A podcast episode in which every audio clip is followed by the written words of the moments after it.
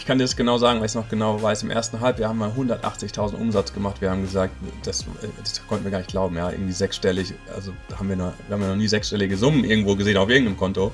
Äh, also es war für uns schon so mindblowing. 160.000 Euro, glaube ich, wir waren. Ja, und es gab ja, es gab natürlich auch Zeiten, äh, wo dann auf, wo wir schnell gewachsen sind. Auf einmal sind wir von 12 auf 35 gewachsen. Dann nochmal in der Corona-Zeit äh, von 40 auf 80 das ist einfach, glaube ich, etwas, wo man extrem geduldig sein muss, wo wir auch sehr geduldig waren. Das, am Anfang hatte ein Projekt ein Volumen von 6.000 Euro oder mal hier 2.500 Euro oder ein Imagefilmchen für, für 2.000 Euro. So ging das los. Und das wurde Jahr für Jahr wurden die Budgets größer. Heute sind wir bei Projekten, die über drei Jahre laufen und ein Volumen von 3, 4 Millionen haben. Ähm, aber die, die, ähm, die liegen auch nicht auf der Straße. Ja? Da musst du, um sowas zu bekommen, brauchst du Referenzen und dafür braucht es Zeit.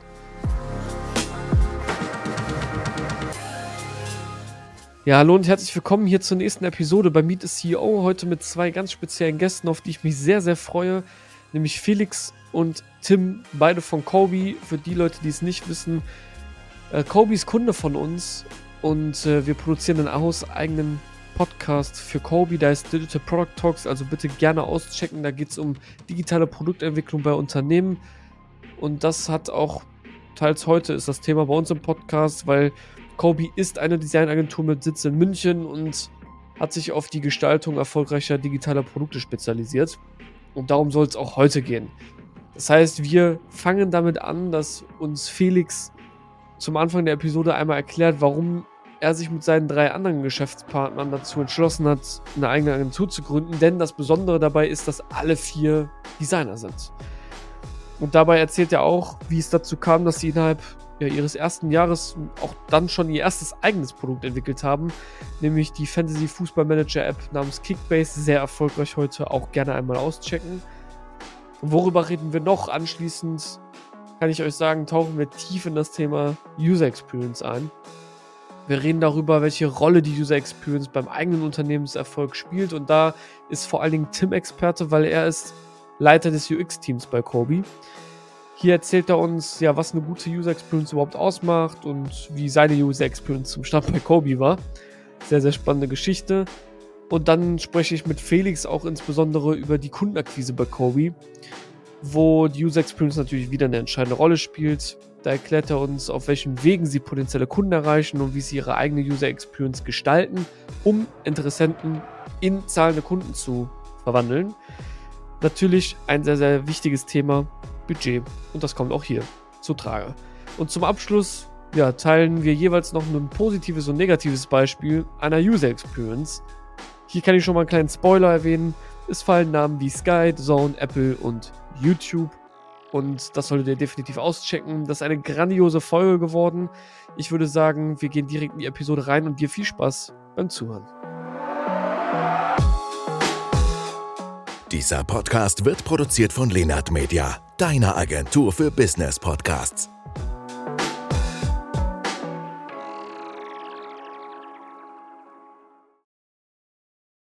Herzlich willkommen im Podcast. Heute zwei neue Gäste. Ich freue mich extrem, wieder mit zwei Gästen hier zu sein.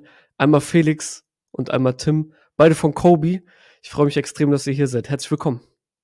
Danke, Hi, vielen Dank für die Einladung. Sehr, sehr gerne. Lass uns doch direkt wieder anfangen, so wie wir es eigentlich immer machen. Kurze Vorstellungsrunde. Wer, wer bist du? Was machst du? Tim, fang du gerne an und dann schließt sich Felix einfach an. Na klar, sehr gerne. Hi, Servus, ich bin der Tim. Ich bin hier UX UI Teamlead bei Kobe. Mittlerweile sieben Jahre dabei, wobei man dazu sagen muss, dass ich ein Jahr äh, mal weg war. Und zwar bin ich zu einem Startup gegangen, ähm, war irgendwie ganz cool, hatten sich äh, direkt erst gerade gegründet. Ich wollte mal die Produktsicht sehen und äh, bin dahin für ein Jahr und bin dann tatsächlich wieder zurück zu Kobe und dann eben auch in die Teamlead-Position äh, gewechselt.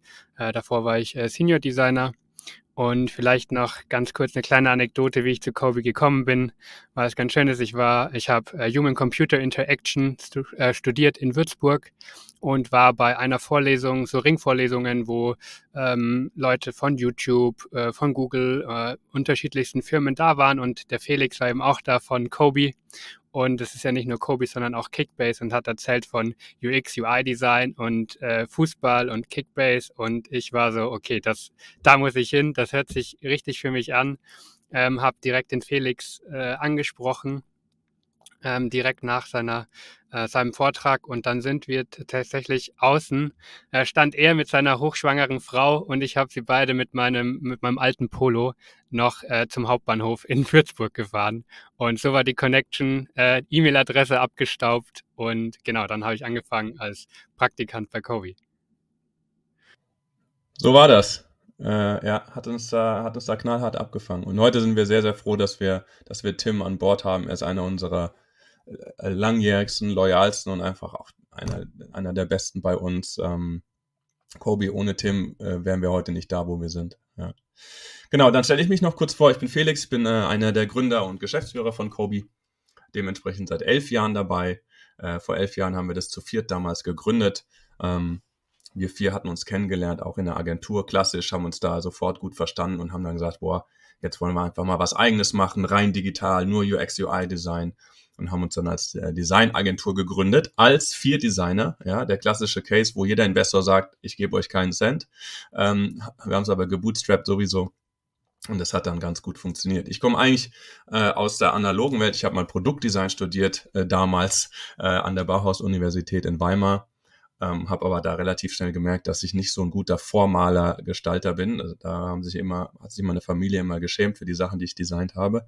Aber ich war auf der strategischen Seite, war ich immer ganz gut und konnte gut drüber sprechen, es gut verkaufen. Dementsprechend äh, wurde das dann auch schnell meine Rolle bei, bei Kobe und das mache ich auch heute. Ich bin für alles verantwortlich, was nach außen äh, gesendet wird von Kobe, also Sales, Marketing, diese Themen, übergeordnete Strategiethemen auch gemeinsam mit unserer Muttergesellschaft, die wir inzwischen haben.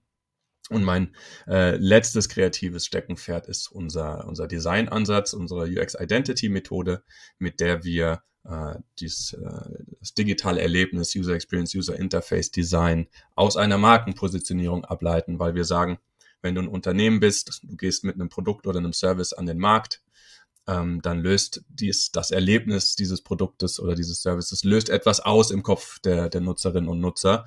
Und diese Geschichte, die da ausgelöst wird durch die Art und Weise, wie wir gestaltet haben, die sollte idealerweise zur Markenpositionierung passen. Ja, also wenn du ein Unternehmen bist, was sagt, wir stehen für Dynamik und Freude, dann sollte die, sich die App auch nach Dynamik und Freude anfühlen und nicht nach äh, Sicherheit und Geborgenheit. Ja? Und so gehen wir ran und das hat sehr, sehr gut funktioniert. Wir sind, wie gesagt, vor elf Jahren zu viert gestartet. Heute sind wir um die 90 Mitarbeitende an zwei Standorten. Wir haben hier unser Headquarter hier in München. Und äh, da kam aber relativ schnell schon ein Standort in Kroatien dazu, in Osijek. Muss man nicht kennen, ist einer der wenigen größeren Orte in Kroatien, die nicht am Meer liegen. Muss man auch erstmal schaffen. Hat aber eine sehr, sehr gute Universität mit äh, Top-Talenten im Tech-Bereich und dementsprechend haben wir uns dort angesiedelt und äh, da sitzt jetzt tatsächlich der Großteil der Kobis, wie wir es nennen. Wie kommt man auf Kroatien? Das kam damals durch private Kontakte. Der Ante, einer unserer Gründer, der leider inzwischen nicht mehr an Bord ist, äh, der ist, äh, ist kroatischer Abstammung und hatte da Connections. Und damals, 2013, war uns die Agentur nicht genug. Ja, wir haben am Wochenende zusammengesessen, immer noch hauptsächlich Jungs und haben Fußball geschaut und haben damals Comunio gezockt kennt, kennt vielleicht der ein oder andere, so ein Fußballmanager-Spiel und haben gesagt, das und haben gesagt, das kann es eigentlich nicht sein. Ja, äh, äh, Fantasy Sports ist in den USA ein Milliardenmarkt, die Bundesliga boomt und Comunio fanden wir geil, auch immer schon, aber es war halt nicht die Experience, äh, die die haben nicht alles aus ihrer Experience rausgeholt, sagen wir es mal so. Deswegen haben wir einen eigenen Fußballmanager gestartet, Fußballmanager-App mit Kickbase äh, die heute auch sehr, sehr erfolgreich läuft. Und dafür braucht man eigentlich damals Entwickler. Ja, und äh, die haben wir in Kroatien gefunden. Und äh, in der Zwischenzeit haben wir dann gesagt, hey, unsere Kunden in München, die kriegen das beste UX-UI-Design und die fragen auch immer wieder, hey, könnt ihr das nicht auch bitte die App entwickeln oder die, äh, die Web-App entwickeln? Da haben wir dann irgendwann gesagt, ja klar, wir haben ja die Jungs und Mädels von Kickbase da, dann nutzen wir die doch auch einfach für Kobe.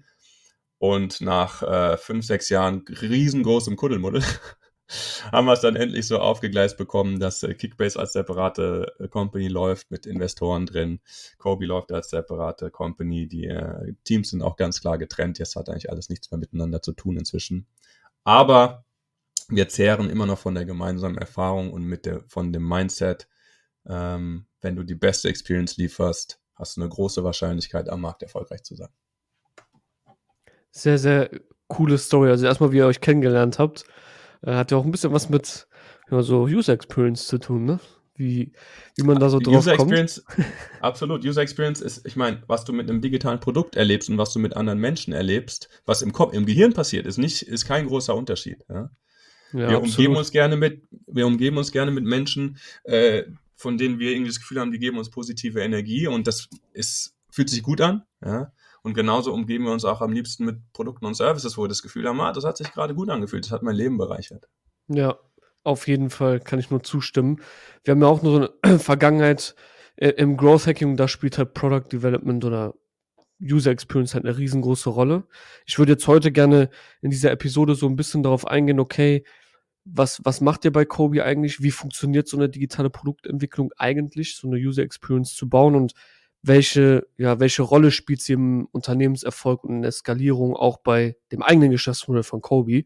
Das heißt, ich würde so ein bisschen anfangen. Erstmal eine Frage an dich jetzt, Felix. Wie kommt man denn überhaupt auf die Idee, dass vier Leute, natürlich dann Designer, sich zusammenschließen und sagen, alles klar, wir gründen eine Agentur? Und vielleicht kannst du darüber hinaus einmal so ein bisschen erzählen, dass es wahrscheinlich vielleicht auch ein bisschen Startschwierigkeiten gab, weil in unserem ersten Gespräch kann ich mich noch sehr gut dran erinnern.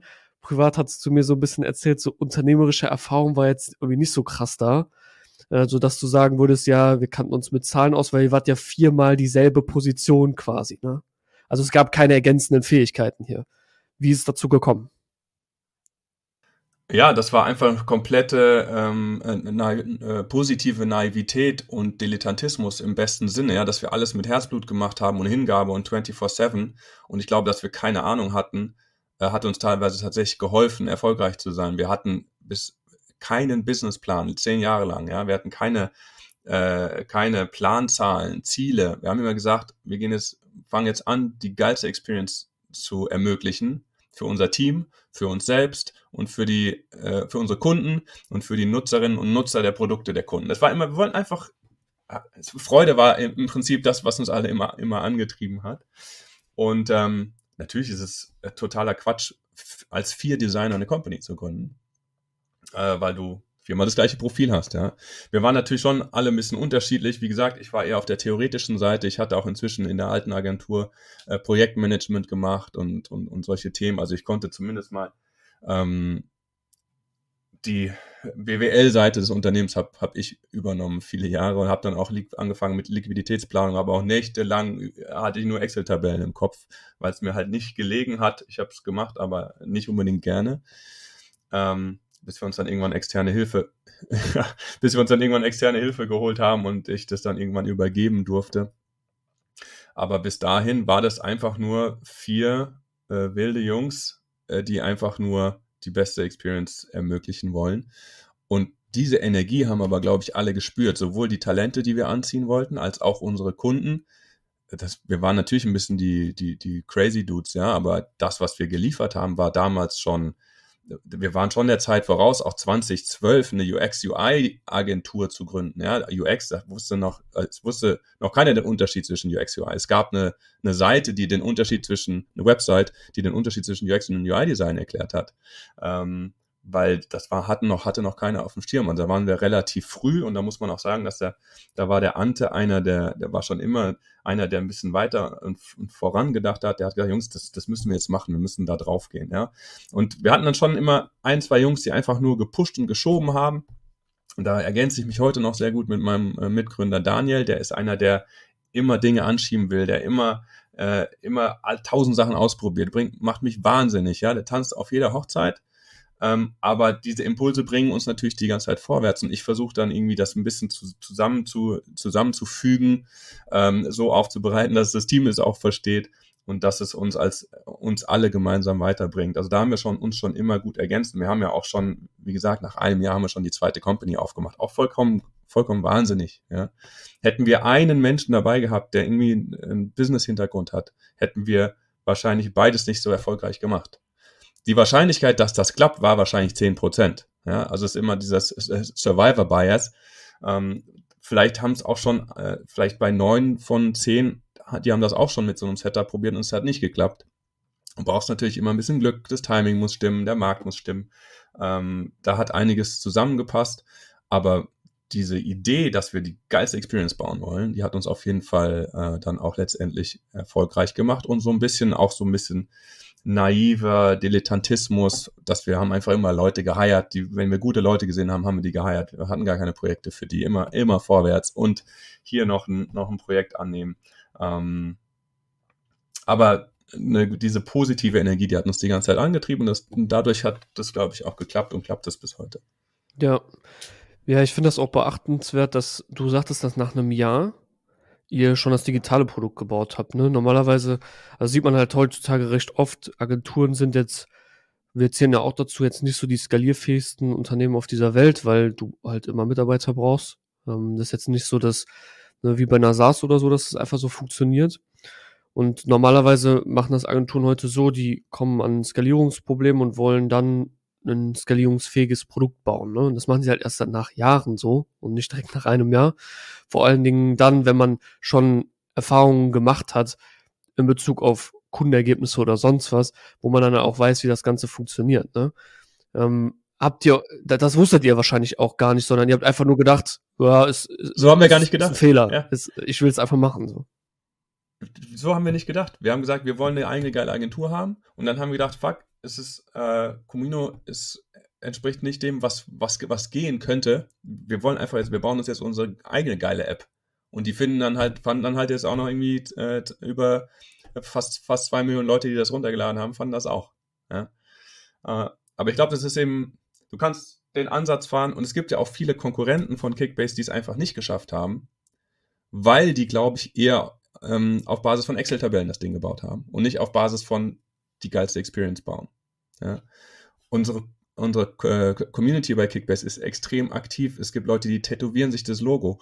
Ähm, die Leute lieben diese, diese App und diese Experience, diese Geme und das Erlebnis, was sie auch gemeinsam haben, dank dieses Spiels. Und ähm, dass wir das, dass wir das geschafft haben, das lag daran, dass wir einfach für uns selbst das perfekte Produkt gebaut haben. Ja, das ist natürlich geil. Tim, wie hat, wie hat sich das so für dich angefühlt, als du dann reingekommen bist? Ähm, auch diese eigene Experience dann zu haben. Ne? Ähm, erstmal bei Kobe dann quasi anzufangen. War das für dich dann auch ähnlich? Also wird das Credo wirklich gelebt? Du kannst ehrlich sein. Nee, absolut. Also tatsächlich war ja Kickbase auch so ein, ein Grund, warum ich, äh, warum ich angefangen habe. Tatsächlich gab es, glaube ich, Felix, wir hatten die, direkt ein Missverständnis, weil du dachtest, dass ich bei Kickbase anfangen will.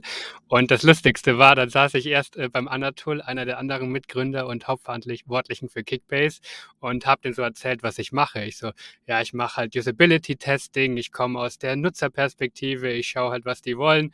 Und Anatol war erstmal so da, mh, hm, ja, brauchen wir jetzt für Kickbase eigentlich eigentlich überhaupt nicht. Ähm, und mein erstes Bewerbungsgespräch war tatsächlich ähm, nicht, äh, nicht so erfolgreich, aber er hat mich dann direkt hier an mittlerweile auch einen Geschäftsführer Felix Menzel weitergeleitet, der gesagt hat, hey, bei Kobe, ähm, die machen Produkte und die brauchen gerade äh, auch Testing und vor allem auch im Bereich Usability-Unterstützung, melde dich doch mal bei dem. Ähm, genau, und dann habe ich bei Kobe ähm, nochmal mein zweites Bewerbungsgespräch äh, gehabt ähm, und letztendlich war es damals, aber wie gesagt, ich war nach drei, vier Jahren dabei. Also wir waren noch echt wenig Leute auch. Und man hat irgendwie so alles gemacht. Also ich habe äh, bei Kobe Usability Testings gemacht für Produkte, aber auch äh, bei Kickbase, als die bei der Höhle der Löwen waren, äh, Google-Rezensionen beantwortet, weil natürlich erstmal alle Server gecrashed sind. Und aber es war halt irgendwie so dieses Feeling war halt da. Jeder hatte irgendwie Bock. Es war völlig egal, woran man gearbeitet hat. So Hauptsache, man hat es halt mit Herzblut gemacht. Ja, glaube ich dir. Wie war das so ein bisschen, also wie war das denn dann für dich in Bezug auf die User Experience wirklich zu leben, als du dann auch vielleicht schon ein bisschen länger da warst? Weil du hast ja dann auch beide Seiten gesehen, ne? Also du hattest ja eigentlich, wenn du es jetzt so beschreibst, erstmal eine Bad Experience. Kann man ja eigentlich so sagen, ne? Weil du hattest kein gutes Bewerbungsgespräch, wenn man das so nennen möchte. und hattest dann ein, positives Erlebnis, ne? Was glaubst du, ähm, das würde mich jetzt mal interessieren, was glaubst du ist am Ende des Tages entscheidend dafür gewesen, dass du dich dann trotzdem, trotz einer First Bad Experience am Ende für Kobe entschieden hast? Ich glaube, letztendlich war es irgendwie allein schon die Stimmung, wenn man reingekommen ist. Äh, man kommt irgendwie in den Raum, jeder arbeitet am Screen, manche sind irgendwie auf der Couch, manche sind irgendwie an einem Whiteboard, diskutieren irgendwie was und einfach dieses, dieses Feeling hat mich dann überzeugt zu sagen, okay, irgendwie, ich wollte einfach zu Kobe. Äh, ich kann dir gar nicht genau sagen, warum. Das war einfach, äh, ja, diese Experience auch mit dem Felix, wo ich gesagt habe, okay, ich probiere das aus. Und dann war meine zweite Experience einfach mega gut beim Bewerbungsgespräch, also beim zweiten dann super gut verstanden. Ähm, und dann ging das eigentlich so weiter. Und da habe ich auch richtig erst gelernt, ich kam ja direkt aus dem Studium, okay, wie kann man Methoden eigentlich wirklich im Business Case anwenden? Das war dann tatsächlich auch so das Thema von meiner Bachelorarbeit, wo ich dann geguckt habe, okay, welche Methoden, die man so im Studium lernt, bringen wirklich eine coole Experience. Ähm, und ich glaube, es ist einfach wichtig, dass man Herzblut hat, dass man auch diese Freiheit hat, wie man sie bei Kobe hat, zu sagen, okay, was mache ich jetzt? Hauptsache, also Spaß und Spaß an der Arbeit ist halt super wichtig im Experience, weil nur wenn man selber eine gute Experience hat dort, wo man arbeitet, kann man aus meiner Meinung äh, aus, oder aus meiner Sicht auch eine gute Experience für einen Nutzer bauen. Weil wenn man selber keinen Bock darauf hat, was man macht und sich halt denkt, okay, keine Ahnung, macht man halt irgendwie das hier hin oder das hier hin, aber nicht irgendwie dahinter ist und sich überlegt, okay, ich mache jetzt hier irgendwie eine App für eine Million von Nutzer und die müssen, wollen ein gutes Gefühl haben, wenn sie diese App nutzen. So, es soll sie nicht nerven, sondern sie sollen sagen, okay, geil, alles funktioniert. Und am besten ist eine Experience, wenn die Nutzer die Experience gar nicht merken. Also wenn ein Nutzer gar nicht merkt, was er hier gerade macht und alles funktioniert einfach, dann hat man eigentlich schon eine gute Experience geschaffen und dann toppt man das Ganze natürlich noch mit irgendwie kleinen Animationen äh, oder irgendwie coolen Gimmicks, wo dann der Nutzer sagt, was dann dem Nutzer erst wirklich auffällt. Ja, kann ich auf jeden Fall zustimmen. Ich würde gleich gerne auf so, wie baut man eigentlich so eine Experience eingehen. Ich würde gerne noch mal eine Frage an dich stellen, Felix, weil das, was du eben gesagt hast, ist, ihr habt einfach geheiert. Also zu Beginn, ihr habt einfach, ohne dass ihr quasi Projekte hattet, äh, zumindest habe ich so verstanden, einfach geheiert. Und ich würde so ein bisschen gerne mal darauf eingehen, wie, wie hat das denn am Anfang funktioniert, dann überhaupt auch diese, diese Kundenakquise dann bei euch, wenn ihr gar keine richtige Erfahrung im Sales oder so hattet, dort hingehen, die, das so zu planen, dass du trotzdem genug Projekte hattest, wenn du einfach Leute heierst. Das würde mich jetzt mal gerade interessieren. Vor allen Dingen kann ich mir jetzt doch nicht, vielleicht kannst du mal ungefähr ein paar, eine, eine Beispielsumme nennen, in welchem, in welchen Umsatzregionen wart ihr denn überhaupt zu dem Zeitpunkt dann?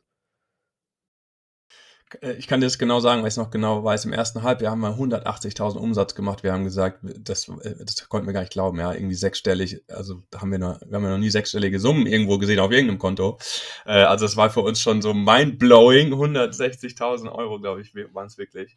Und ähm, ja, wir haben uns am Anfang hat sich jeder irgendwie 2000 brutto ausgezahlt. Dann haben wir haben immer wieder unsere Gehälter äh, pausiert, ähm, weil wir der Fokus war immer wirklich wie auf die, auf, auf die beste Experience. Wir hatten ja Projekte und ähm, wir waren relativ früh bei der Scout-Gruppe drin über, über Kontakte aus dem Netzwerk.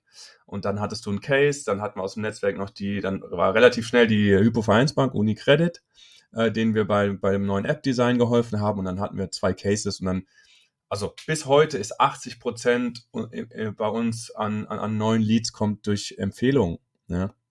Und äh, ich glaube, so ist es, so ist es im, im, im B2B, zumindest in unserem Bereich, ganz oft. Ähm, wenn, wenn da eine warme Empfehlung kommt, dann hast du schon mal, hast du schon mal einen Fuß in der Tür. Ähm, ja, und unsere Arbeit hat immer für uns gesprochen.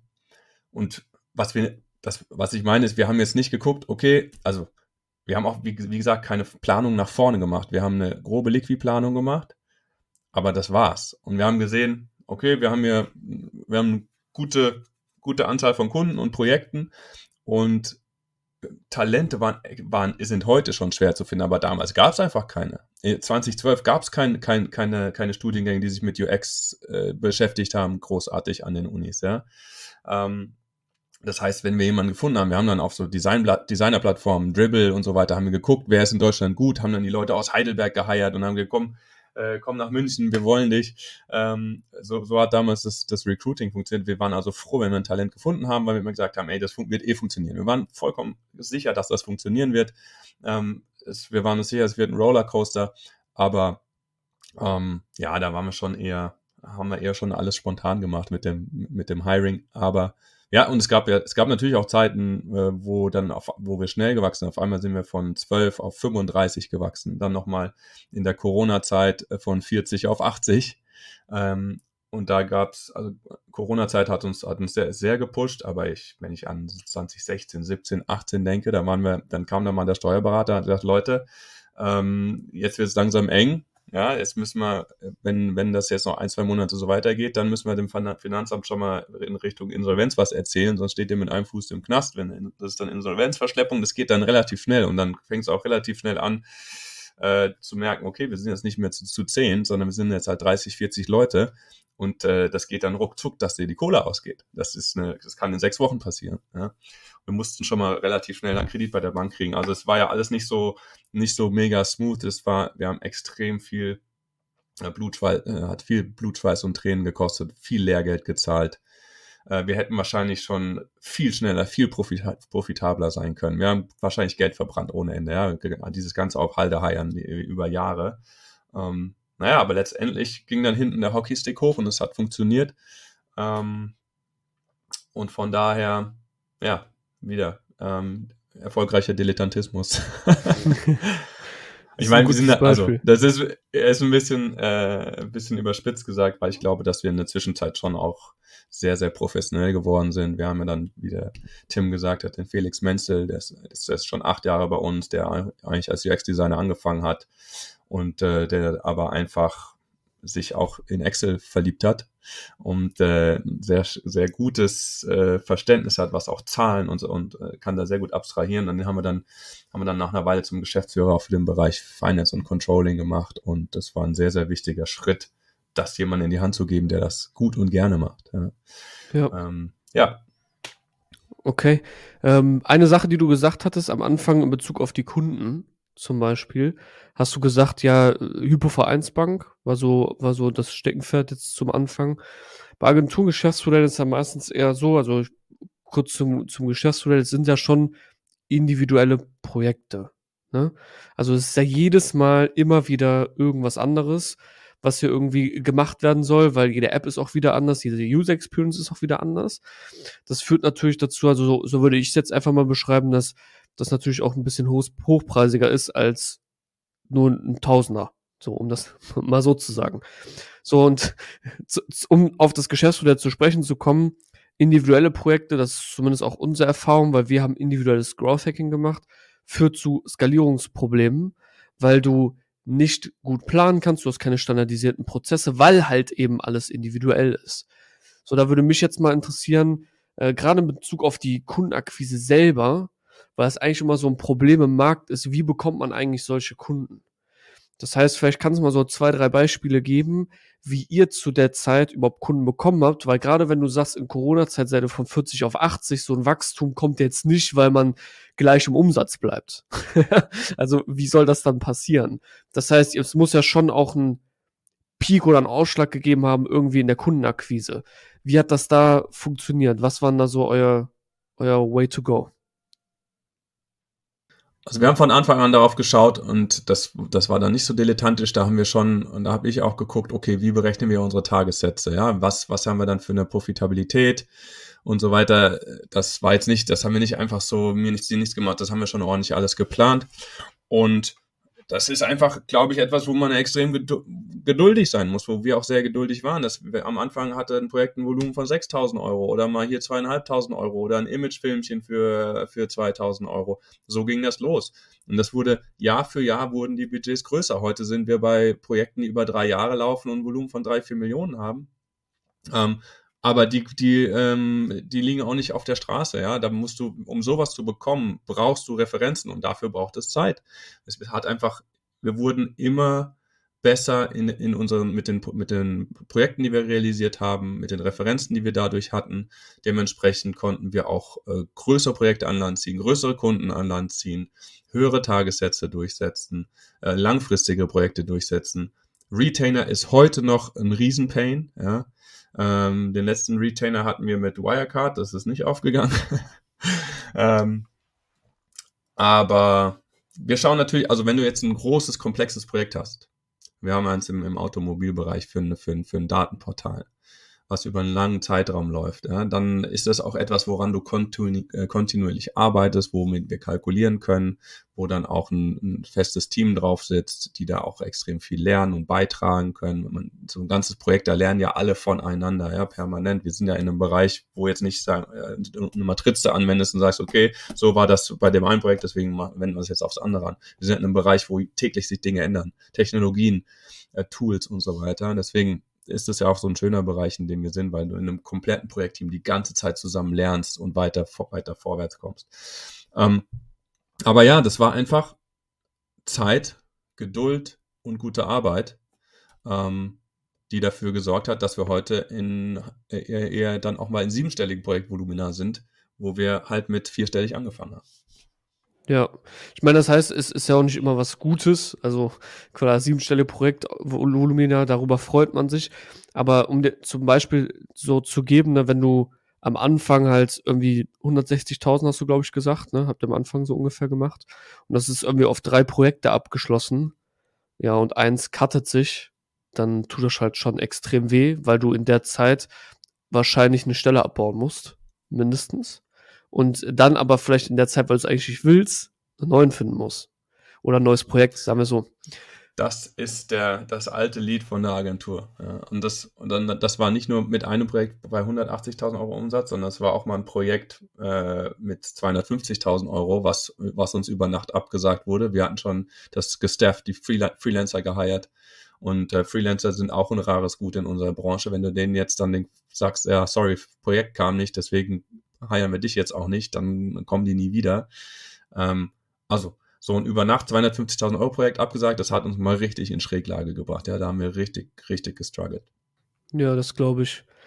Wir haben aber immer, was wir nicht gemacht haben, ist dann Leute rausschmeißen. Ja, wir haben immer gesagt, nee, das müssen wir anders hinbekommen. Wir haben immer alle behalten, haben geguckt, dass wir dann vielleicht äh, einen internen Showcase bauen, dass wir die, dass wir, dass wir etwas machen, um neue Kunden zu gewinnen.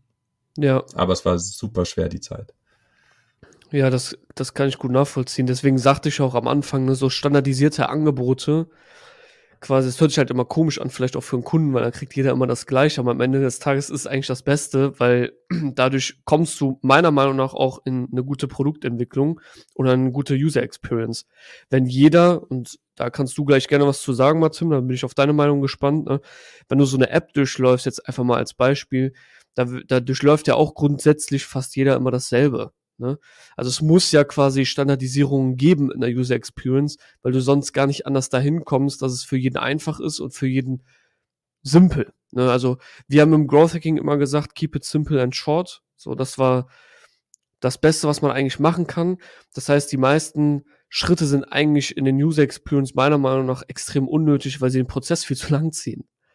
Ja, du müsstest eigentlich Einfachheit einbringen. Jetzt mal als Beispiel, wenn es zum Beispiel kein Google Sign-In gibt. Also bevor ich mir halt einen Account anlege, benutze ich einfach Google Sign-In, weil es kostet mich einen Klick, also zwei Sekunden, bis ich da alle meine Daten ausgefüllt habe. Je nachdem, was abgefragt wird, dauert es halt fünf Minuten. So, und das macht meiner Meinung nach eine gute User Experience aus, das heißt standardisierte Prozesse. Tim, dein Steckenpferd, ich bin sehr gespannt, was, was yeah. hältst du davon? Was denkst du, was macht eine gute User Experience aus? Also ich finde es gerade schon sehr schön, das Beispiel, was du genannt hast, weil das ist natürlich immer so als, als Endnutzer, wo man sich so denkt, okay, ähm, warum ist hier jetzt kein Google Sign-In? Und dann laufen wir natürlich in ganz andere Probleme, weil jedes Projekt ist natürlich komplett unterschiedlich. Also ich, jetzt nur mal ein Beispiel, was ich hier nennen kann, ist äh, der RMV, wo wir die App gebaut haben. Ähm, da kann man halt dann nicht sagen, okay, wir machen einen Google-Login oder wir machen einen Social-Login, weil das überhaupt nicht mit dem DSGVO dann äh, vereinbar ist und mit den ganzen äh, Backend-Prozessen, die die über Jahre natürlich aufgebaut haben. Da funktioniert das nicht so einfach, dass man sagt, äh, okay, wir machen hier äh, log dich schnell mit, äh, mit Apple Sign-In oder Google Sign-In ein und dann hast du deinen RMV-Account. Äh, das ist halt überhaupt nicht möglich. Das heißt, da läuft man immer an Challenges, wo man sich dann natürlich überlegen muss, okay, das sind die Nutzer gewohnt. Sie sind so einen One-Click-Sign-In gewohnt. So welche Informationen brauchen wir dann in der Registrierung? Was sind auch so die Minimum Requirements für den RMV, um eine Nutzerkonto irgendwie anzulegen? Das heißt, es gibt natürlich sehr viele Standardsachen. Also ähm, was auch immer wichtig ist, sind zum Beispiel die äh, Human Interface Guidelines von Apple. Die geben dir schon sehr viel vor, wo sie auch sagen, okay, wenn du zum Beispiel äh, eine Auswahl hast, dann benutze eine Barrel Roll. Oder ähm, die haben ja auch so das Pattern der Tab-Bar gehabt, als erste eingeführt. Auf der anderen Seite hat man natürlich Google. Ähm, das heißt, wenn man für Apps entwickelt, muss man ja immer auch an beide Plattformen denken. Und was wir eigentlich schon relativ früh auch angefangen haben, war eigentlich zu sagen, okay, es gibt zwar diese Guidelines, aber ähm, alle Regeln sind auch zum Brechen da, so sagen wir das eigentlich immer und wir haben dann eigentlich versucht, das Beste aus beiden Welten auch einzubauen. Also wenn wir zum Beispiel gesagt haben, okay, es ist eine lange Liste, man hat eine Barrel Roll oder Geburtsdatums-Inputfeld. Ich liebe dieses Beispiel, weil das war bei Apple ganz lange. So musste man da in dieser, in dieser kleinen Scroll-Einheit unten ähm, die Sachen raussuchen, so welches Jahr. Das war irgendwie auf damals auf 2015 eingestellt. Da musste man irgendwie tausendmal scrollen. So, wo wir schon gesagt haben, okay, es ist zwar schön, dass das in den Human Interface Guidelines damals stand, dass man das so verwenden soll. Aber eine gute User Experience ist das jetzt nicht unbedingt, sondern wir gehen lieber mit einem Dropdown oder mit einem Kalender, wie es, also wie, äh, mit einem Inputfeld, wo man es einfach eintippt, oder mit einem Kalender, wie es auch Google gemacht hat. Ähm, das heißt, wir haben eigentlich schon immer versucht äh, zu gucken, okay, natürlich muss man sich mit den Guidelines auskennen, weil das halt die Leute auch gewohnt sind.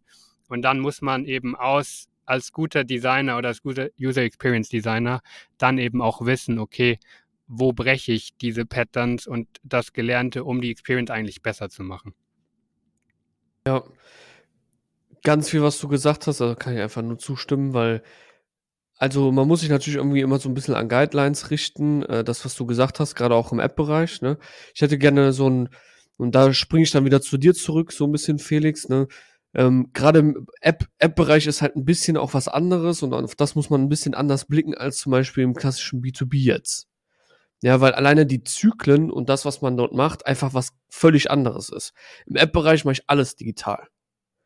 Das ist was völlig anderes. Also ich buche mir keinen Call, ich mache nichts, sondern ich mache alles auf dem Handy. Ich spreche auch mit niemandem sondern ich mache das alles alleine. Vielleicht wird mal in Zukunft, sprichst du vielleicht mit einer KI oder so, keine Ahnung.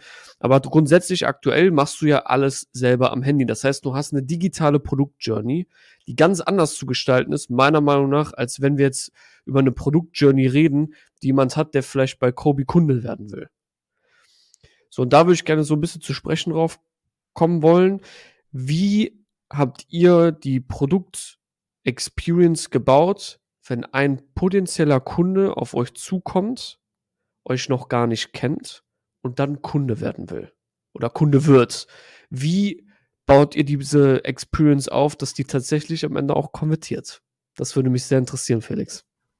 Ja, da versuchen wir so schnell wie möglich auf eine, auf eine persönliche Ebene zu kommen. Ja, also wenn wir, wenn wir, wir machen Inbound-Marketing über LinkedIn-Ads und so weiter, wir machen viel über mein, mein LinkedIn-Profil, um um, äh, um Aufmerksamkeit zu erzeugen.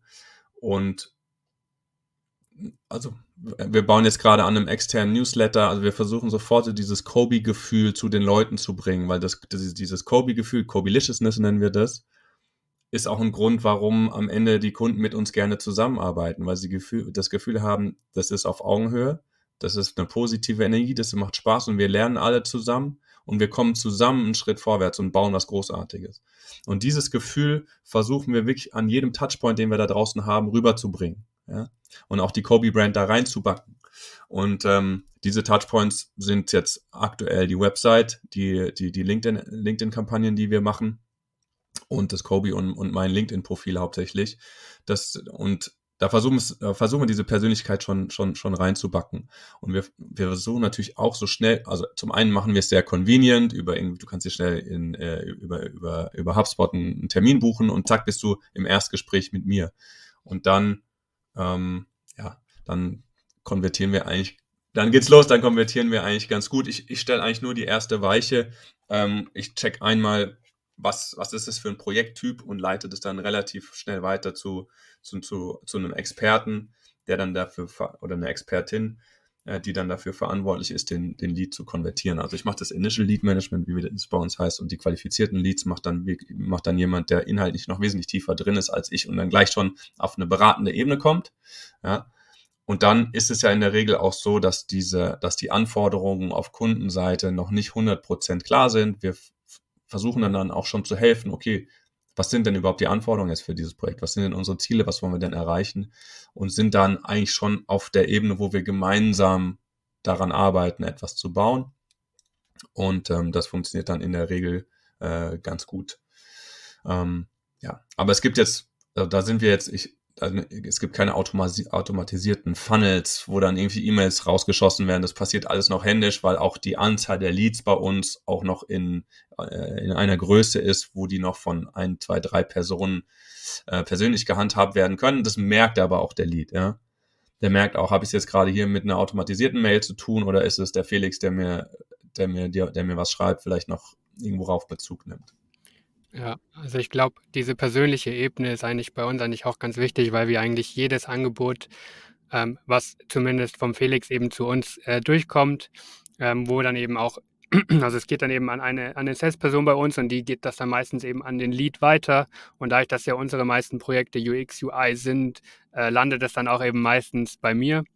Und da schauen wir uns dann halt, also unser Prozess, um da vielleicht so ein bisschen drauf anzugehen, wir, wir legen eigentlich immer einen Miro an, wo wir dann gucken, okay, wie schaut das Ganze aus, ähm, gehen eigentlich da mal durch, schauen direkt, okay, was sind für uns für Rückfragen? Und das ist halt direkt so ein Interesse, was dann auch, äh, was wir halt zeigen können dem, dem Kunden, okay, wir sind das irgendwie durchgegangen, äh, wir interessieren uns dafür, dann setzen wir meistens irgendwie eine Präsentation auf, ähm, schauen, okay, was wäre jetzt der beste Projekt-Approach ähm, äh, für dieses Produkt. Es gibt ja wirklich, es ist halt leider, oder leider ist es ja auch das Schöne an unserem Beruf, so viele unterschiedliche Sachen. Also es kann wirklich sein von, wir erweitern ein bestehendes Produktteam mit Designern, weil die gerade ein bisschen Kapazitätsengpass haben oder sie müssen irgendwie noch Features integrieren und dann gehen wir zum Beispiel auch mit, mit einem Team von zwei Leuten rein, zwei, drei Leuten, die dann praktisch sich in das andere Team integrieren. Äh, wo man dann natürlich ganz anders rangeht, als wenn man jetzt halt sagt, okay, der Kunde möchte ein neues Produkt auf die Straße bringen, wo man natürlich sagt, okay, was sind überhaupt erstmal eure Nutzerbedürfnisse? Ähm, habt ihr schon ein Research gemacht? Was sagt der Markt? Wo wir dann eben gucken, okay, wenn wir diese ganzen Daten haben, dann können wir eben auch darauf basieren, dann äh, mit einer Experience reingehen und uns dann eigentlich von Grund auf das Produkt über, überlegen, was wir natürlich auch sehr gerne machen.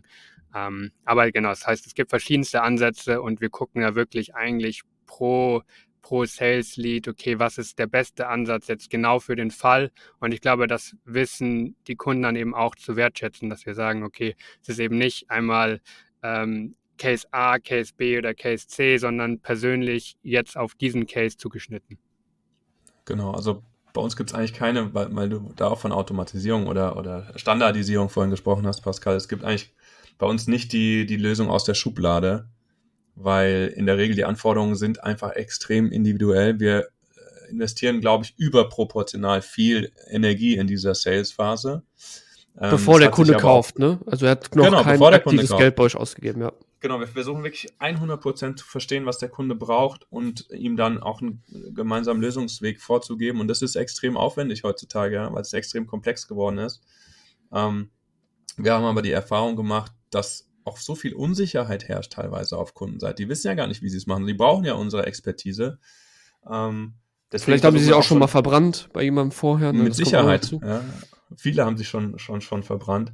Und uns ist eben wichtig, ähm, den, den Kunden in dem Moment auch schon das Gefühl zu geben, auch wenn sie noch nichts abgeschlossen haben, dass wir, dass wir uns sehr, sehr viel Mühe geben, sie zu verstehen und gemeinsam mit ihnen, mit ihnen eine Lösung zu erarbeiten. Und ich glaube, das war auch schon einer der Faktoren, warum sich in der Vergangenheit immer wieder Kunden dann auch am Ende für uns entschieden haben, ja?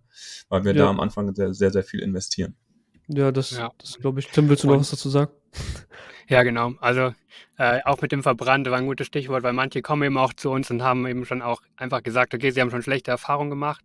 Dann startet man meistens auch irgendwie mit einem kleineren Projekt, wo man einfach guckt, okay, wie funktioniert die Zusammenarbeit äh, zwischen Vertrauen einem. aufbauen, quasi. Genau. Und äh, meistens, also eigentlich in fast allen Fällen, sagen dann die Kunden, okay, das hat äh, super funktioniert mit euch und wir wollen dann mit euch weitermachen. Und so ist halt auch dieser, dieser persönliche Invest am Anfang äh, aus meiner Sicht absolut gerechtfertigt, dass man halt sagt, okay, auch wenn das nur ein kleines Projekt ist, ähm, wenn sich dann halt ein größeres daraus entwickelt, äh, dann ist das natürlich äh, super für uns. Und wenn der Kunde dann natürlich happy ist, äh, schon mal mit uns gearbeitet hat, äh, das ist natürlich ein Win-Win. Ja, ist natürlich auch viel einfacher, einen bestehenden Kunden noch was zu verkaufen. Also, ich glaube, das ist sowieso klar, wenn er vor, vor, allen Dingen dann, wenn er eine gute Experience hat. Ich sage immer so, äh, gerade im B2B gibt es eigentlich in meinen Augen auch zwei Experiences, weil du hast eine Experience zum Kauf, dann hast du eine User Experience beim Benutzen des Produktes. Das ist bei Dienstleistungen halt ein bisschen was anderes, weil du hast eigentlich einen Customer Success. So. Ne, also wenn ich das jetzt mal auf unser Beispiel übertragen würde. Ich meine, wir starten jetzt auch die Zusammenarbeit Richtung Podcast, ja. Das heißt, ihr könntet ja quasi, äh, ihr werdet das ja jetzt live miterleben, quasi wie das Ganze funktioniert. Und auch dort hat jeder mit Abstand Herausforderungen. Aber ich finde, gerade das, was du gesagt hast, bevor der Kunde da gekauft hat, gibt dir schon quasi 110 Prozent, wollt den richtig abholen, dem ein, ein geiles Angebot am Ende dann auch machen. Bei uns ist das nämlich so, bevor ich überhaupt jemandem empfehlen würde, einen Podcast zu machen, oder ein Videopodcast, ähm, dann muss ja erstmal klar sein, in welche Richtung läuft das überhaupt und lohnt sich das für den und was will er damit überhaupt erreichen. Genauso wie, wenn, ihr werdet das wahrscheinlich machen, ihm, ihr ihm genauso klar machen werdet, was ist eigentlich sein Ziel mit dem, was er hier eigentlich UX-technisch machen möchte. Und dann ein so leidendes Thema, ich bin mal auf deine Meinung sehr gespannt, Felix, Budget. Ähm, Budget, auch was Richtung Budgetabfrage. Weil meiner Meinung nach, warum sollte man das definitiv abfragen? Nicht nur um den Weg zu verkürzen, sondern simples Beispiel, wenn man jetzt eine User Experience bauen möchte oder man hat ein gewisses Ziel und dann musst du ja verstehen, was geldtechnisch investiert werden kann, ob es überhaupt dann sinnvoll ist, das überhaupt zu machen. Ja, also es kommt ja keiner um die Ecke und sagt, hey, ich habe 2000 Euro, bau mir mal bitte eine richtig geile App, weil dann sagst du ja, da brauchst du gibt's gar nicht auch. ankommen. Also ja, ja, gibt's, aber dann würdest du ja sagen, ja, macht ja wenig Sinn. Das heißt, zum Beispiel bei uns, wenn jemand auf uns zukommt, ich muss wissen, ey, was, was plant ihr denn im Marketing dort auszugeben? Generell, ohne uns jetzt mal, plump gesagt, damit ich überhaupt weiß, ob ich dir empfehlen sollte, diesen Kanal zu, zu eröffnen, weil am Ende kannst du auch noch selber entscheiden, ob du es mit uns machst oder ob du es selber machst. Also es könnte ja auch rein theoretisch jeder bei euch entscheiden. Jetzt haben die mir das gezeigt. Rein theoretisch könnte ich mir jetzt auch einen Entwickler heiern und könnte sagen, ich mache das mit dem. Ja, das werden die wenigsten halt machen, weil das Angebot einfach geil ist, ja. und die Experience cool. Das würde mich mal so ein bisschen interessieren, was so deine Erfahrungen damit sind, Felix in Bezug auf Budgetierung und diese eigentlich in meinen Augen zwei User Experiences, die jemand hat. Budgetabfrage, großes und äh, leidiges Thema bei uns. Ja, ähm, es ist eine, eine, der, eine der Weichen, die ich stelle, ist normalerweise die Budgetgröße. Dann weiß ich, wo das hinkommt bei uns oder ob wir sagen, sorry, für 15.000 Euro bekommst du keine Native App auf zwei Plattformen. Ähm, für uns hilft es natürlich, um zu verstehen, ob auf Kundenseite das, äh, die, das Bewusstsein dafür da ist, was sowas kostet. Ja? Ähm, uns hilft auch zu verstehen, ähm, ob wir das zum Beispiel bei uns komplett in Kroatien machen, wie wir, wie wir das Setup bauen. Ähm, und es ist auch immer öfter der Fall, dass, dass, dass ein Lead mir ganz offen sagt, pass auf, das ist mein Budget. Ja, das habe ich. Oft hast du aber auch RFP-Prozesse, wo die natürlich die Lieferanten gegeneinander pitchen lassen, was auch das Preisliche angeht. Und ähm, wir haben auch, wir haben ja äh, die Lisa bei uns, die war vorher auf Kundenseite. Und es ist auch vollkommen klar, wie, wie dann die Kundenseite funktioniert. Ja, du hast, du bist irgendwie Produktmanager und du hast ein Jahresbudget und äh, das möchtest du möglichst äh, gut allokieren. Und die, Lisa hat mir erst letztens erzählt, ja, wieso soll ich, die, soll ich dir, wenn ich eine, eine, Agentur einkaufe, warum soll ich denen das Budget sagen? Äh, es ist ja auch schon passiert, dass dann eine Agentur eben für die Hälfte des Budgets äh, das angeboten hat, was die eigentlich allokiert hatte und hat sich dann die Hälfte des Budgets gespart und das Ergebnis war trotzdem gut. Also, beide Seiten äh, sind nachvollziehbar. Wir versuchen natürlich, ich versuche mich dann anzunähern und sage, okay, sind wir eher im Bereich 100.000 oder im Bereich 400.000? Da kriege ich dann schon mal immerhin dann einen ja, eine Richtung. am unteren Ende, eine Richtung. Ja, das hilft uns dann auch schon mal, aber es ist immer eine, ist immer eine große Diskussion. Ja.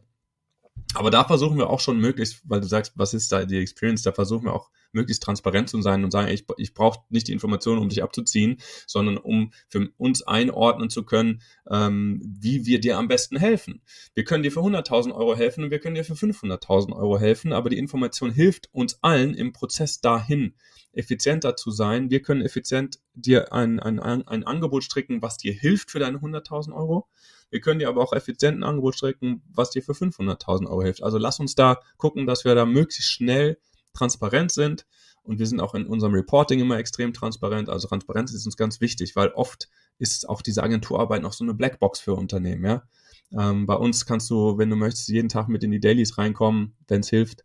Ähm, und wirklich sehen, wie der Progress ist. Wir, wir reporten dann entsprechend auch. Also da, das ist ein ganz wichtiger Faktor bei uns. Vertrauen, Transparenz und das Gefühl, wir arbeiten von Anfang an an allem gemeinsam. Ja?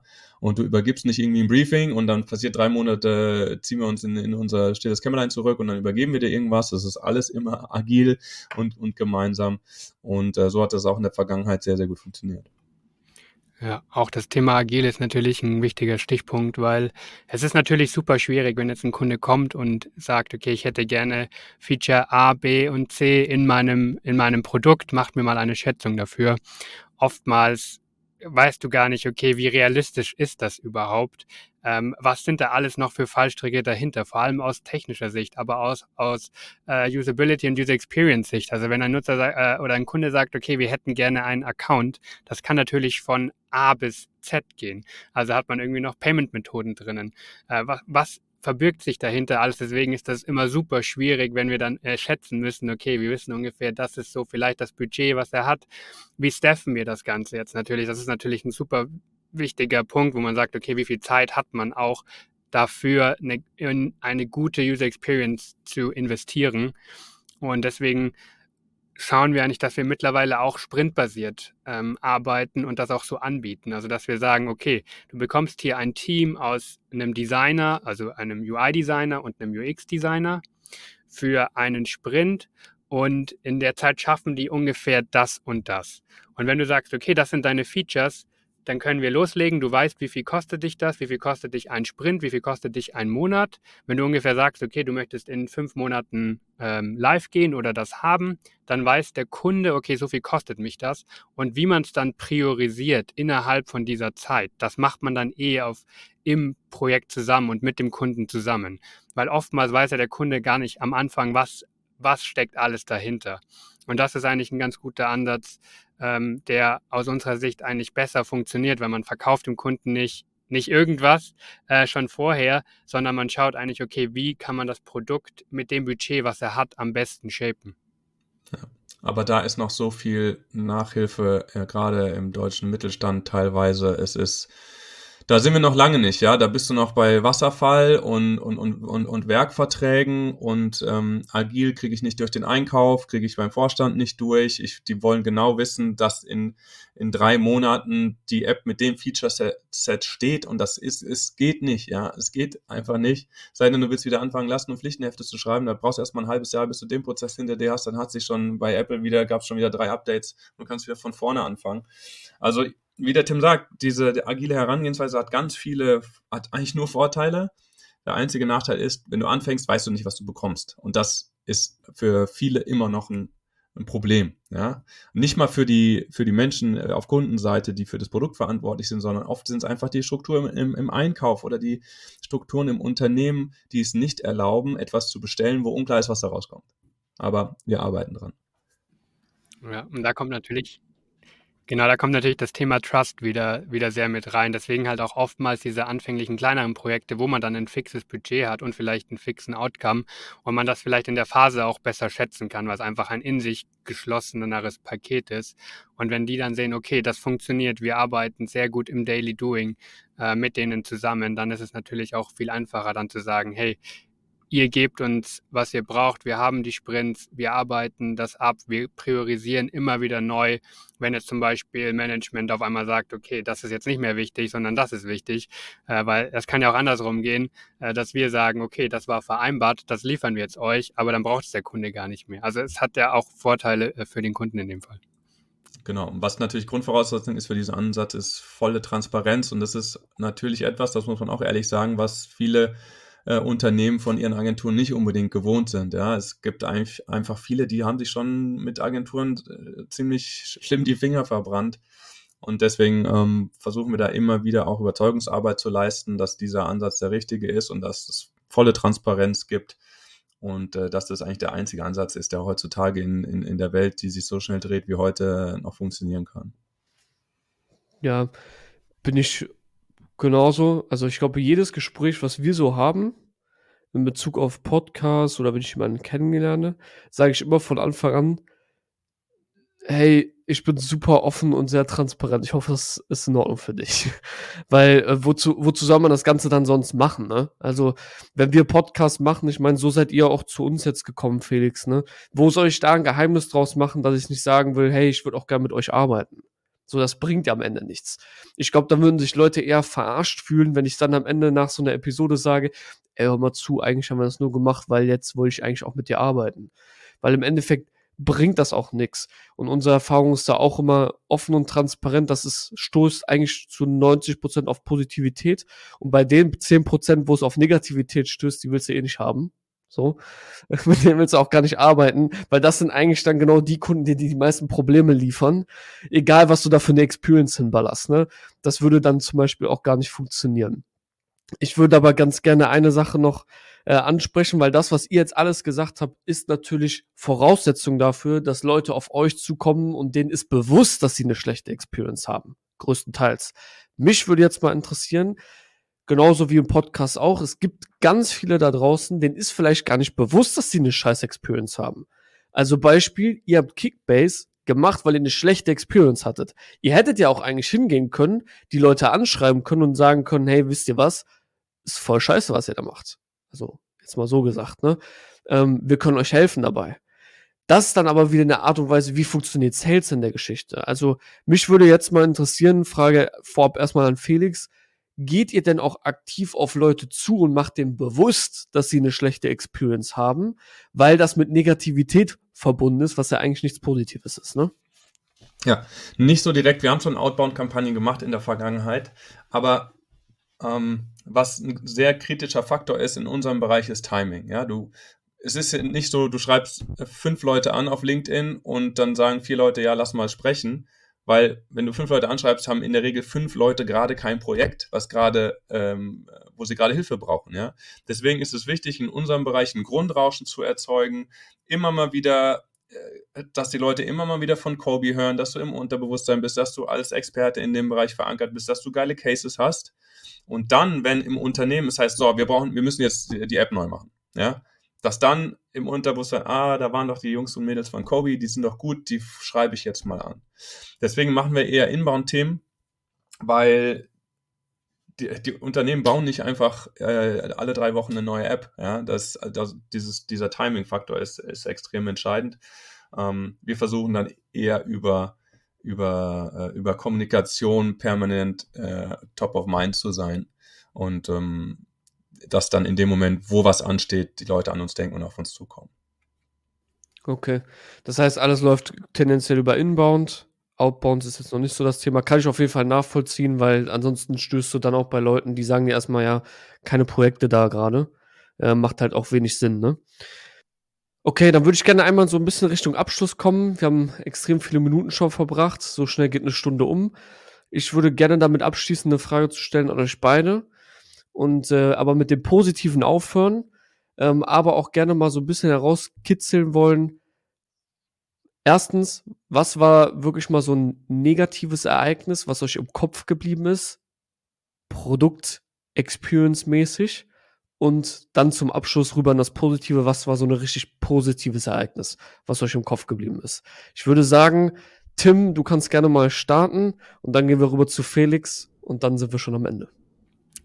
Ich glaube, ich würde direkt das beste Beispiel nehmen, was mir einfällt und was beides eigentlich in sich mitträgt. Und zwar haben wir ja, wie schon erwähnt, für den RMV die Nahverkehrs-App gemacht, hatten da auch wirklich äh, Usability-Testing gemacht, Marktforschungstesting. Wir hatten fünf Monate Beta-Phase davor ähm, und sind dann äh, gelauncht damit. Und die Leute waren super unzufrieden mit der Startseite. Also wir hatten die sehr umgebaut und es hat wirklich äh, schlechte äh, Rezensionen gehagelt und das war, glaube ich, so eine der, der größten und äh, auch Sachen, wo man sich dann natürlich hinterfragt so ein bisschen, okay, wie, wie kann das sein? Also wir haben wirklich geschaut, dass wir Nutzer mit einbeziehen, aber es ist halt so ein Go Live ist einfach immer, da hat man immer so ein bisschen ähm, Bammel davor und man weiß nie, was eben rauskommt. Und das Positive ist, dass wir das Ganze direkt eigentlich angegangen sind, mit dem Kunden angesprochen haben. Wir haben direkt die Rezension verfolgt und haben dann auch basierend darauf direkt ein neues Konzept gebaut, ein neues Design und jetzt ist auch mittlerweile die neue Startseite draußen. Und das Positive ist, das kommt dann natürlich bei den Kunden auch sehr gut an. Das heißt, ähm, es ist eben nicht so, dass man sagt, okay, man baut ein Produkt und damit ist dann die Arbeit des Designers oder der Entwicklerteams getan, weil ein Produkt kann man immer verbessern ähm, und neue Features überdenken. Und die neue Startseite war einfach so ein großer Punkt, der jetzt rauskam, wo die Rezensionen gut sind, Leute dann auch sehen, hey, okay, ihr habt auf die Nutzer gehört, äh, mega cool ähm, und freut uns mega. Und das sind eigentlich so die Momente, wo man dann sagt, okay, ähm, man kann es doch. Und ähm, genau, das war, das ist einfach super schön. Und das ist auch einfach äh, schön dann zu sehen, das Feedback einmal auch vom Kunden, äh, dass der sich freut, dass man da dann so schnell auch reagiert, ähm, aber eben auch von den, von den Endnutzern zu sehen. Und man kann meiner Meinung nach immer was verbessern. Also vor allem auch das, ein MVP, mit dem man rausgeht, der ist ja nie vollständig. Und genau, das ist eigentlich auch das Schöne am Beruf, dass es immer, immer weitergeht, man immer was verbessern kann und man eigentlich nie diesen finalen Status hat. Ja, ich habe auch kurz überlegt, aber eine Experience, die mich lange, lange geärgert hat, war die von Sky, ähm, weil es einfach fast unbenutzbar war über einen längeren Zeitraum. Ähm, man, da hat man aber dann gesehen, okay, als dann Netflix und der Zone kam und ein neues, neue, äh, neues Level an User Experience geliefert haben, dann äh, hat dann Sky jetzt irgendwann nachgezogen, hat der Sky Wow und das, äh, also es funktioniert jetzt wesentlich besser als diese ganzen Sky Go Krücken, die es damals gab. Du musstest irgendwas ähm, mit irgendwelchen Windows-Dingern noch auf deinem Mac installieren, damit Sky Go läuft. Das war früher furchtbar. Ähm, und auf, dank des Marktdrucks haben, sind die da auch viel, viel besser geworden. Und was eine meiner oder zwei meiner Lieblingsexperiences ist zum einen äh, ähm, Headspace, eine Meditations-App, weil da ist in jedem Pixel, in jeder Transition ist diese, diese, die Marke Headspace, ja, dieses zur Ruhe kommen, das äh, zentriert sein, atmen, die haben kleine Transitions, wo Dinge atmen. Das ist fantastisch gemacht. Also ein schönes kleines Beispiel, wie eigentlich eine richtig runde User Experience, wo auch die auch gleichzeitig eine gute Brand Experience ist, drinsteckt. Und ich bin großer Fan von äh, Miles, äh, Miles Mobility. Das funktioniert einfach äh, fantastisch. Ähm, hohe pragmatische Qualität, die ästhetische Qualität ist auch gut. Ähm, also dieses Versprechen, jederzeit einfach von A nach B zu kommen dank Miles, das, so fühlt sich das an. Ja, das haben sie einfach extrem gut gemacht. Ist ein super, super, super digitales Produkt. Ja. ja, ich würde auch noch zwei Beispiele geben. Ich weiß aber nicht, ob ich tatsächlich vielleicht der Einzige bin, aber ich finde äh, die Experience auf YouTube nicht die beste. Äh, muss ich jetzt mal zugeben. Also vor allem nicht in der App, leider. Ich finde, die könnten es viel besser gestalten, dass ich viel schneller dahin komme, mir die Videos, äh, die ich vielleicht gespeichert habe, zu sehen. Weil ohne Scheiß, wenn ich in der App bin, ich weiß, ich weiß gar nicht, wo ich, ich das finde. Also, ich, ich raff, ich raff das einfach nicht, weil auch da unten, äh, also ich verstehe es einfach nicht. Wie gesagt, ich würde viel schneller gerne sehen wollen. Das Video habe ich mir gespeichert, das will ich mir nochmal anschauen. Äh, das finde ich cool, das will ich mir bald anschauen. Könnten sie viel, viel besser machen. Ähm, und ja, jetzt kommt Klassiker so für ein gutes Beispiel. Ich sage natürlich immer Apple, klar, aber ich habe erst wirklich vor einem Jahr, glaube ich, verstanden, warum. Ich habe irgendwann mal ein Interview gesehen, ich glaube, das hat Steve Jobs gesehen, äh, gemacht, weil es ging wirklich darum, dass der aus der Tastatur die Pfeiltasten wegmachen wollte. Ich weiß gar nicht, ob ihr das, ob ihr das wusstet, aber der wollte die Pfeiltasten aus der Tastatur wegnehmen, weil der meinte, dass das unnötig ist. Und ähm, hat mich dann am Anfang eigentlich abgefuckt über den Mac, weil der hat ja nur noch einen Lightning-Anschluss, ne? Also die neuen Macs. Und habe jahrelang nicht verstanden, weil ich mir dachte, ey, wieso nimmt man die, den USB weg? Wieso, jetzt muss man so einen beschissenen Adapter kaufen. Bis ich verstanden habe, dass die wirklich alles darauf auslegen, dass die dem Nutzer nur das vorlegen sollen, was er wirklich benutzen soll. Ich habe das erstmal ja. überhaupt nicht was verstanden. Er braucht. Was er ja. wirklich braucht, weil das nicht jeder braucht. Klar, ich brauche es jetzt, jetzt sage ich scheiße.